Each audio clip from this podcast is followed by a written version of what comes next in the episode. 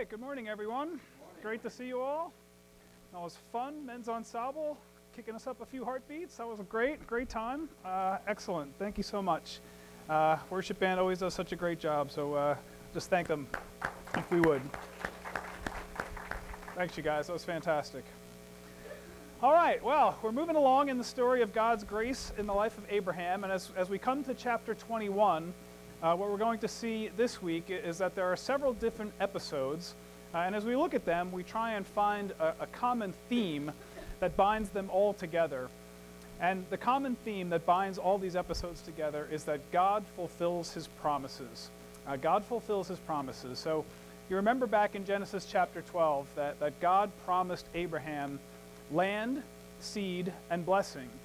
And in this chapter, we're going to see in each of these episodes some particular piece of that blessing in God's grace in the life of Abraham. So we'll see the promise of the heir fulfilled in verses 1 to 7. Isaac will be born.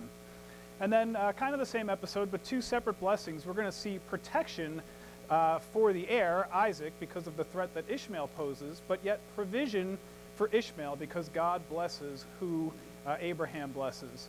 And then finally, we will see a pledge in the land as Abraham has a bit of a claim of ownership on a well, and that's the bit of his stake that he will have in the land. So let's look at the first episode first. We'll look at the promise of the heir, and we'll read verses 1 through 7. Then the Lord took note of Sarah as he had said, and the Lord did for Sarah as he had promised. So Sarah conceived and bore a son to Abraham in his old age, at the appointed time of which God had spoken to him. Abraham called the name of his son who was born to him, whom Sarah bore to him, Isaac. Then Abraham circumcised his son Isaac when he was 8 days old, as God had commanded him. Now Abraham was 100 years old when his son Isaac was born to him. Sarah said, "God has made laughter for me. Everyone who hears will laugh with me." And she said, "Who would have said to Abraham that Sarah would nurse children? Yet I have borne him a son in his old age." Well, God does what he says, right? Finally, after 25 years, the child of this promise, he's finally born. And in the New American Standard, it says that God took note of Sarah. Your version may say that God visited Sarah. The Hebrew word is pakad, and it means to visit, but it tends to mean a divine visitation for the purpose of some kind of divine blessing in someone's life. And so we see this word used several times in the Old Testament. For example, it's used in Ruth chapter 1, verse 6, where Naomi says that she's going to return to Bethlehem because she had heard that God had visited his people there for the purpose of bringing them bread. In Genesis chapter 50, God promises that after the Israelites have been in Egyptian captivity for some time, that God would visit them, and then he would return them to, or bring them into the promised land. And in Jeremiah 29, speaking of the Babylonian exile, God says that after you have served these 70 years in Babylon, I will visit you, and I will return you to the land. So this word pakad, interesting, there are other Hebrew words that could be used for the word visit, but this word is God's visitation for the purpose of divine blessing, for the purpose of doing good most often to these people of Israel, and even for the purpose of changing Israel's destiny. And the birth of Isaac changed Israel's destiny, right? The heir had been born, and now this promise of land, seed, and blessing can be fulfilled because there is an heir. So praise God, the heir is finally born after all these years. And we see God's faithfulness emphasized in these few verses, right? Just in verse 1 and 2 alone, we see that God gave this heir as he had promised, right? It was as he had said, it was as he had promised, it was as he had spoken, right? 3 times in 2 verses, God's faithfulness emphasized. And God's timing also emphasized, right? It happened at the appointed time, in Abraham's old age, when he was 100 years old. So we have had chapters where we have Sarah and we have Abraham planning to do God's will for him, right? But Abraham's impatience and Sarah's schemes didn't speed up God one bit, not even a minute, right? He waited 25 years until Abraham was 100 years old. That was when God was going to fulfill this promise. So God can be trusted to fulfill his promises. We have to trust his timing. Notice Abraham's response. It's the response of obedience, right? Two things here. God told him to name this child Isaac. Abraham could have named him whatever he wanted to, but he named the child Isaac in obedience to God. And the second thing that he does is that he circumcises the child on the 8th day according to this covenant of circumcision that God had given to Abraham in chapter 17. So we see Abraham's obedience to God's command emphasized here. We also see Sarah's response. All right, Sarah's response was a response of utter joy, sheer delight, complete disbelief. Molly and I went through infertility, as I think I've told some of you in the past, and we were told at one point in our lives that we had less than a 5% chance of ever having children, and that even that window was closing rapidly. So we had to obey lots of doctor's orders, and Molly went through painful procedure after painful procedure, and still nothing happened. And that was a time of very profound sadness and a lot of tears at that time. But then, as you know, it happened, right? It happened for us, and so God just gave us this amazing gift of grace when He gave us Allison. When we found out she was pregnant, I can imagine that our reaction must have been much like Sarah's reaction, right? Just utter disbelief, complete joy after so many years, thinking that it wasn't going to happen, and then God, in His grace, gave us this. This is Allison when she was 5 hours old, and the delight and the joy that you experience, anybody who's experienced that, it's just an incredible joy and delight. And when God gave us Brian, he was just showing off at that point in time, showing that he can do great and amazing things, and that's what God does, right? And so, you know, Sarah rejoiced because God makes the impossible possible. That's what God does. That's what God does. And so, as we think about God and Sarah and Abraham and the time spent waiting, what is it that you are waiting on? What are the things that God has promised you that still have not been fulfilled in your life? We can get discouraged, but we don't need to worry about when God will fulfill his promises. We only need to know that God will fulfill his promises, right? Because he's a faithful God, and we know that he will fulfill his promises. He knows the right time better than we do. His timing is always better than our timing. And God doesn't make us wait just because he likes to make us wait, right? There is a purpose in the waiting. God wants us to learn something in the waiting. Or maybe we're just not ready for whatever the promise is that he has promised to give us, but we're not ready to receive it yet. So when we went through this infertility problem, we learned several things. We learned, one, that God is in control, and there's nothing we can do to change that. And another thing that we learned is that we have to accept God's will. We didn't know if it was God's will for us to have children or not. And we had come to the point, difficult as it was, that we said to ourselves, God, if this is your will, we're just going to have to learn to accept this. But we also learned that a 5% chance, humanly speaking, is no hurdle at all. It's nothing at all for God to overcome. He laughs at 5% human chances, right? And he gives us the incredible blessings that humanly speaking, we might never think we could have. So you may be going through something right now that you think, humanly speaking, there's no chance that this could ever happen. But we serve a big God, and a big God can solve big problems with a breath of his mouth if he so chooses. And so don't give up. God has a plan. He's given you a promise. He will fulfill it. Well, God fulfilled this seed promise to Abraham. But it wasn't very long before the seed promise was threatened itself by the presence of Ishmael.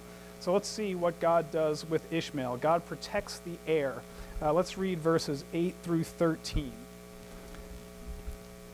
The child grew and was weaned, and Abraham made a great feast on the day that Isaac was weaned. Now Sarah, the son of Hagar the Egyptian, whom she had borne to Abraham, mocking. Therefore she said to Abraham, drive out this maid and her son, for the son of this maid shall not be an heir with my son. This matter distressed Abraham greatly because of his son. But God said to Abraham, do not be distressed because of the lad and your maid. Whatever Sarah tells you, listen to her, for through Isaac your descendants shall be named.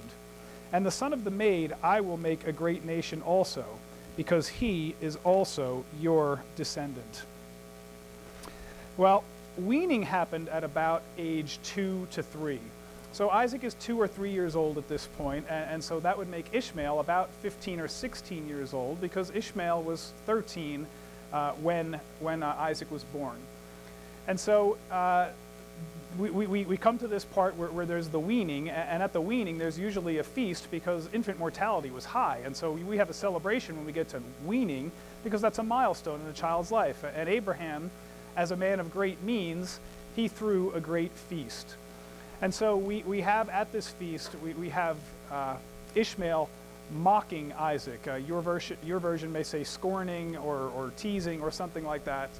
The word can have a lot of different meanings. It can mean to abuse, physical, even sexual abuse, the word can mean.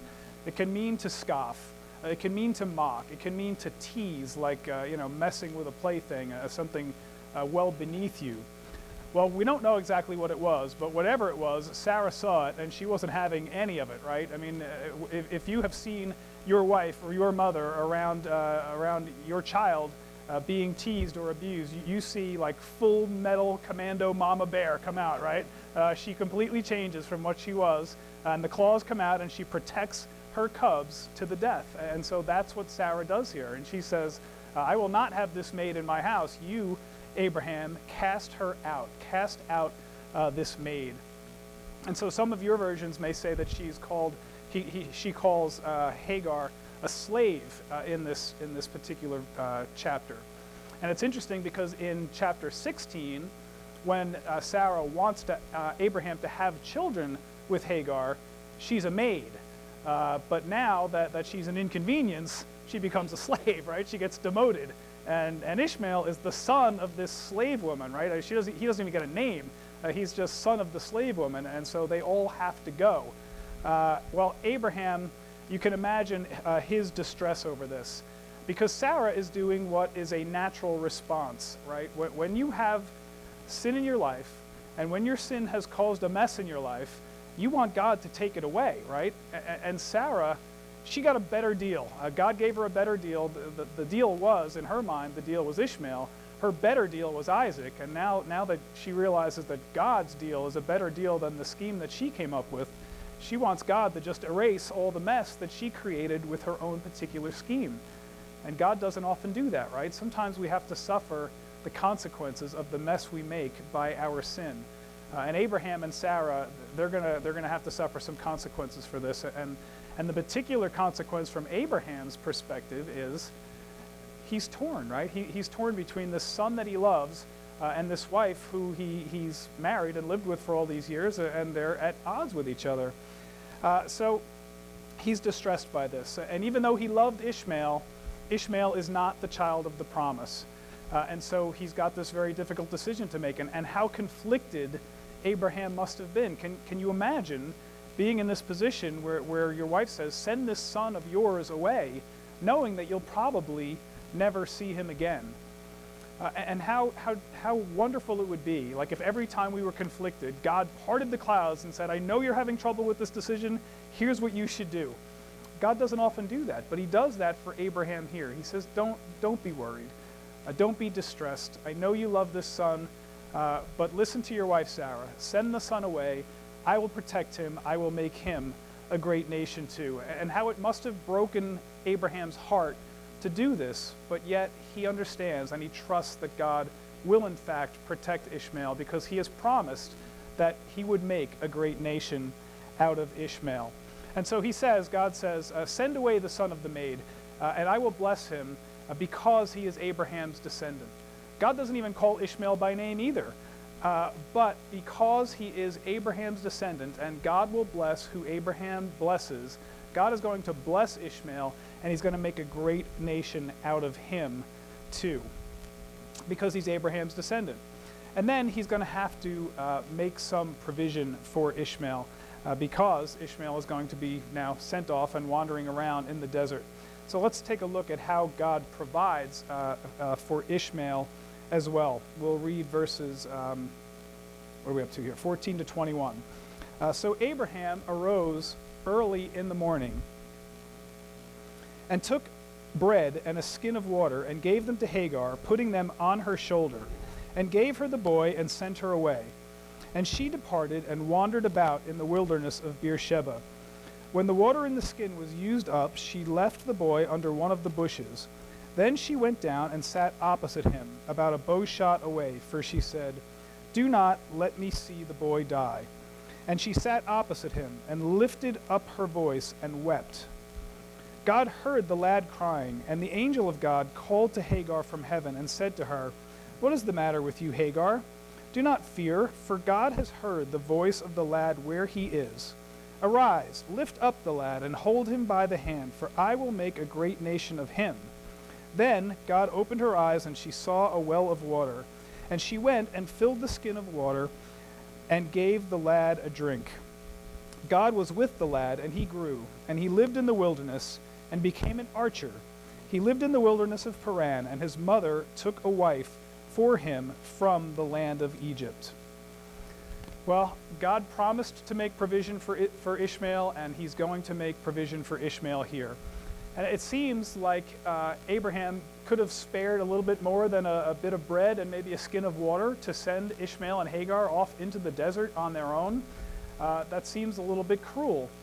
But remember that it's God who just said that he would provide for Ishmael and Hagar and that he would make a great nation out of Ishmael. So it didn't depend on what Abraham gave to Ishmael and Hagar. It depended on God. And it depended on God to fulfill his promises. And so that's what he's going to do here.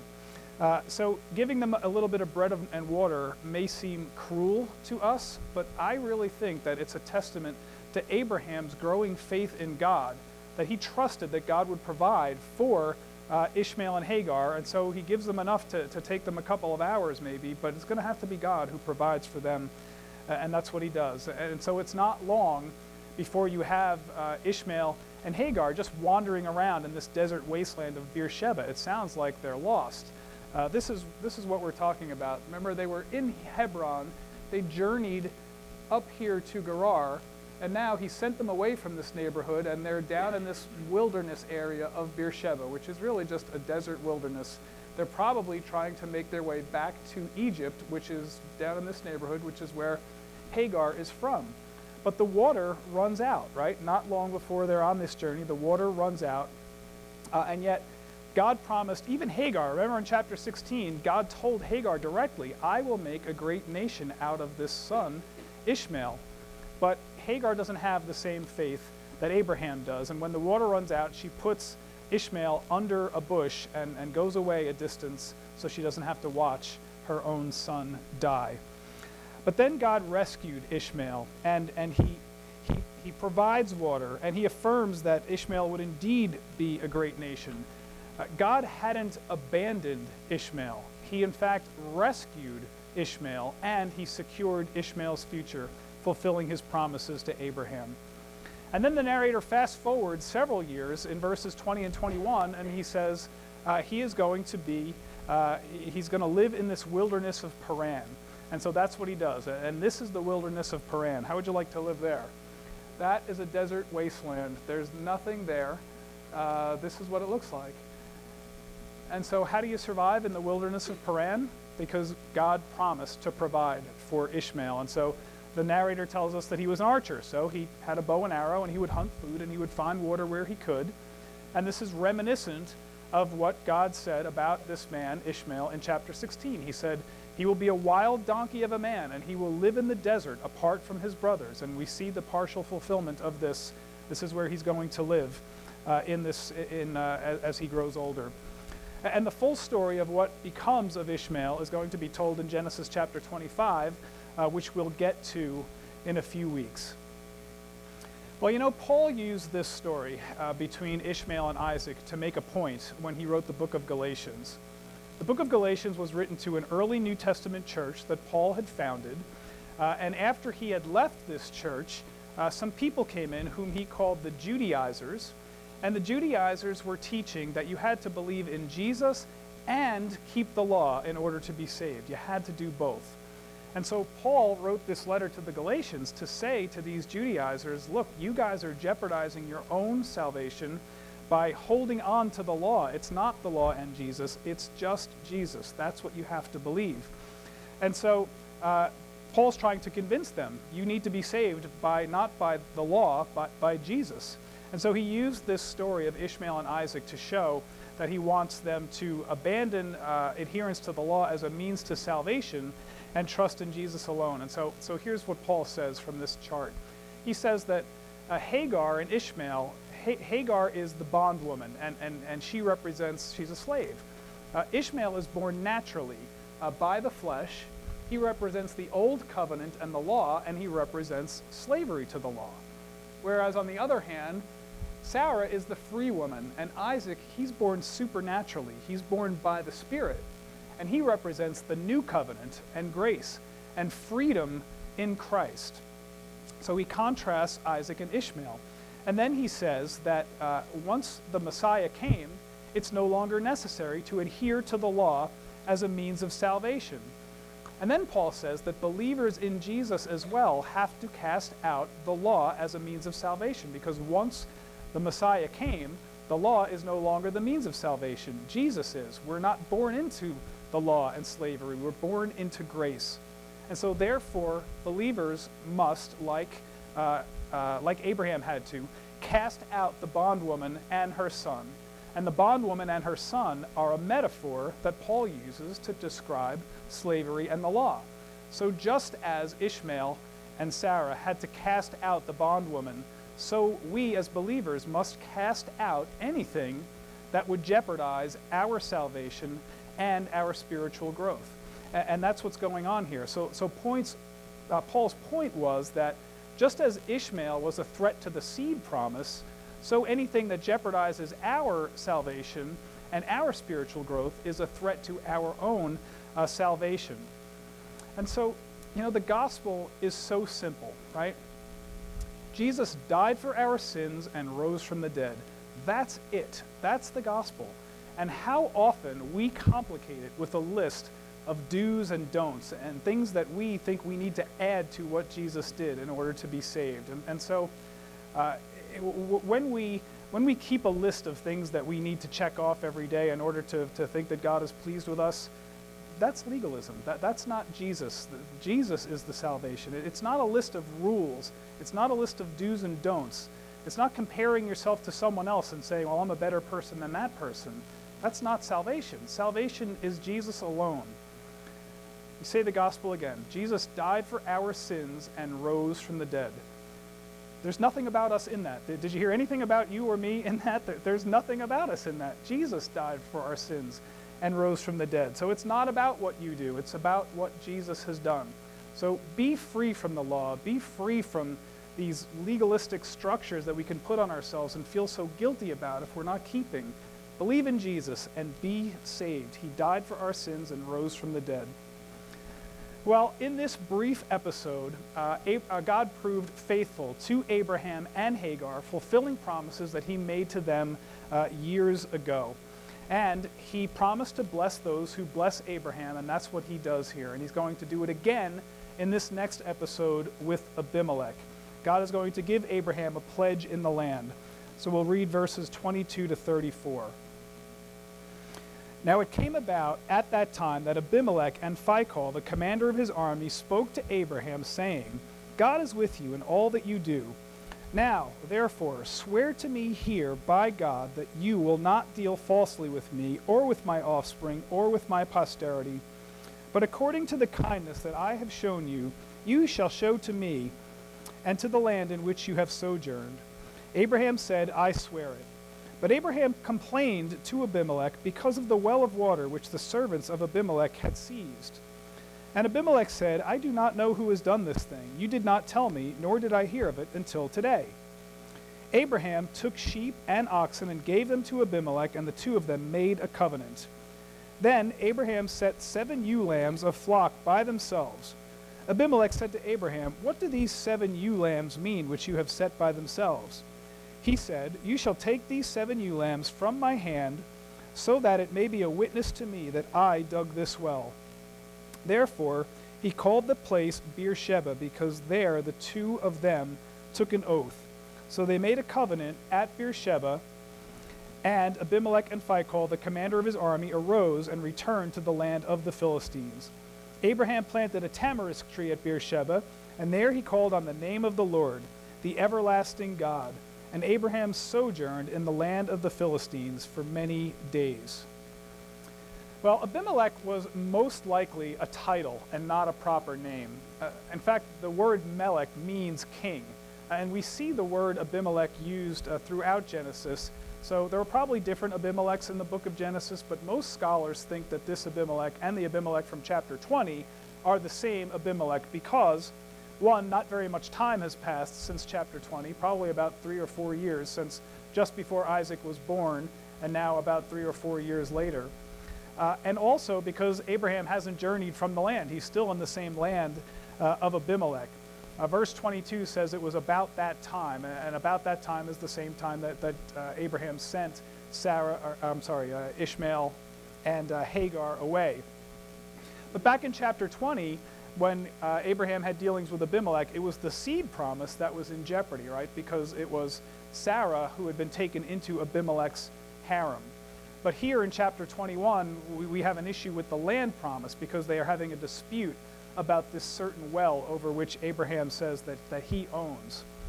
And so Abraham gives Abimelech these 7 ewe lambs, and Abimelech says, "Well, what does this mean?" And Abraham says, "Well, this is a witness that I, in fact, dug this well." And Abimelech accepts Abraham's testimony, and they strike this covenant at this place called Beersheba, which means well of the oath or well of 7. Beer is the Hebrew word for well, and the same word in Hebrew, Sheba, is used for both oath and 7. So you have the well of the oath and the well of the 7, which both represent that this was an oath made in response to these 7 ewe lambs that were given for the well. So that's what the term Beersheba means. And so Abimelech accepts his testimony, and Abraham is going to get to live peacefully in this land because he reconciled with Abimelech. And so Abraham plants this tamarisk tree right by this well. And this is what a tamarisk tree looks like, and that's what a well looks like. That's not Abraham's well and Abraham's tamarisk tree, but that is a tamarisk tree and a well that you would see if you went into that territory. And so Abraham plants this tree. It's in the middle of the desert, right? So Abraham is saying, "God, I trust you that you're going to fulfill my desire to remain in this land, and that I have this water that I'm going to be able to give to the tree." The tree was Abraham's statement that he intended to stay in the land, and the well was God's statement to Abraham that I am providing you with this portion of land as a pledge, as a down payment to my promise that I'm going to give you all the land, you and your descendants, in the future. Abraham's faith had grown in the few years since chapter 20. Remember back in chapter 20, Abraham approaches Abimelech, and he lies to Abimelech, and he says, "Sarah is my sister." But now he approaches Abimelech as a peer, and he approaches Abimelech asserting his rights that he never would have done back in chapter 20 because things have changed. Abraham recognizes that he's the child of God and that God is able to fulfill his promises. And so the birth of Isaac changed everything for Abraham and his faith. God provided this child when he was 100 years old, and when Sarah's womb was dead. God can do amazing things, and so Abraham trusts God now, so that when God says to Abraham, "Send away the boy Ishmael, and I will make him a great nation," Abraham can send him away, and he trusts that God will make him a great nation. And when he comes to Abimelech, he doesn't fear for his life. He believes that God can protect him, and so he deals with him as a peer. And so he's able to do all these things. And so now he's got the child. Now he's got a stake in the land. But does he really trust God? And we're going to answer that question when we get to chapter 22 next week. He had all he could want, but the test is coming, right? So we'll get to that next week. I could easily get ahead of myself here and start talking about that because it's such a great story. But let's think about what we can learn this week. What is it that God would have for us? Three statements beginning with when we trust God. When we trust God, we acknowledge that God's promises are sure and his timing is perfect. It was not Abraham and Sarah's will that they wait 25 years for the birth of this child, right? But God had a purpose in the waiting. He used this time to strengthen their faith. Look at what Romans chapter 4, 19 to 21 says about Abraham. It says, without becoming weak in faith, he contemplated his own body, now as good as dead, since he was about 100 years old, and the deadness of Sarah's womb. Yet with respect to the promise of God, he did not waver in unbelief, but grew strong in faith, giving glory to God and being fully assured that what God had promised, he was also able to perform. Is that an incredible testimony about a person's faith? I mean, I would love to be able to have it said about me that my faith was like that. It's just amazing. And do you see here how God's timing is perfect? His timing is perfect because he had a purpose in their waiting. And their purpose was that, one, they would grow strong in their faith, and two, that they would give glory to God. And Abraham did both of these things. And this is God's will for us in the waiting too. He has never failed us, even though we think that he is, maybe we think that he has failed us or because he hasn't fulfilled some promise that he's made to us. He has not failed us. He has something for us in our waiting. So allow God to strengthen your faith as you wait and give glory to him while you wait. So when we trust God, we acknowledge that God's promises are sure and his timing is perfect. Second, when we trust God, we will allow God's will to be done in our lives. It was not God's will that Abraham have Ishmael, right? And part of the cost was the pain that it caused Abraham to have to send Ishmael away. And the rest of the cost was the hostility that has existed between the children of Ishmael and the children of Isaac, even to this day. I'm sure it was hard for Abraham to send Ishmael away. And in fact, I'm sure hard doesn't even begin to approach what it was like for Abraham to send Ishmael away. And yet, God sometimes asks us to do a hard thing for a greater good. So what's God asking you to do in your life? That's hard. Is he asking you to do a hard thing now? Trust God. Trust God with it. Know that he is able to overcome whatever obstacles there are, and trust God that he's going to see you through the difficulty of whatever the hard thing that he's asking you to do. And finally, when we trust God, we will live peaceably among our neighbors. Abraham and Abimelech did not share faith in the same God, and yet that didn't stop Abraham from sojourning in Abimelech's land and learning to live peacefully among those people.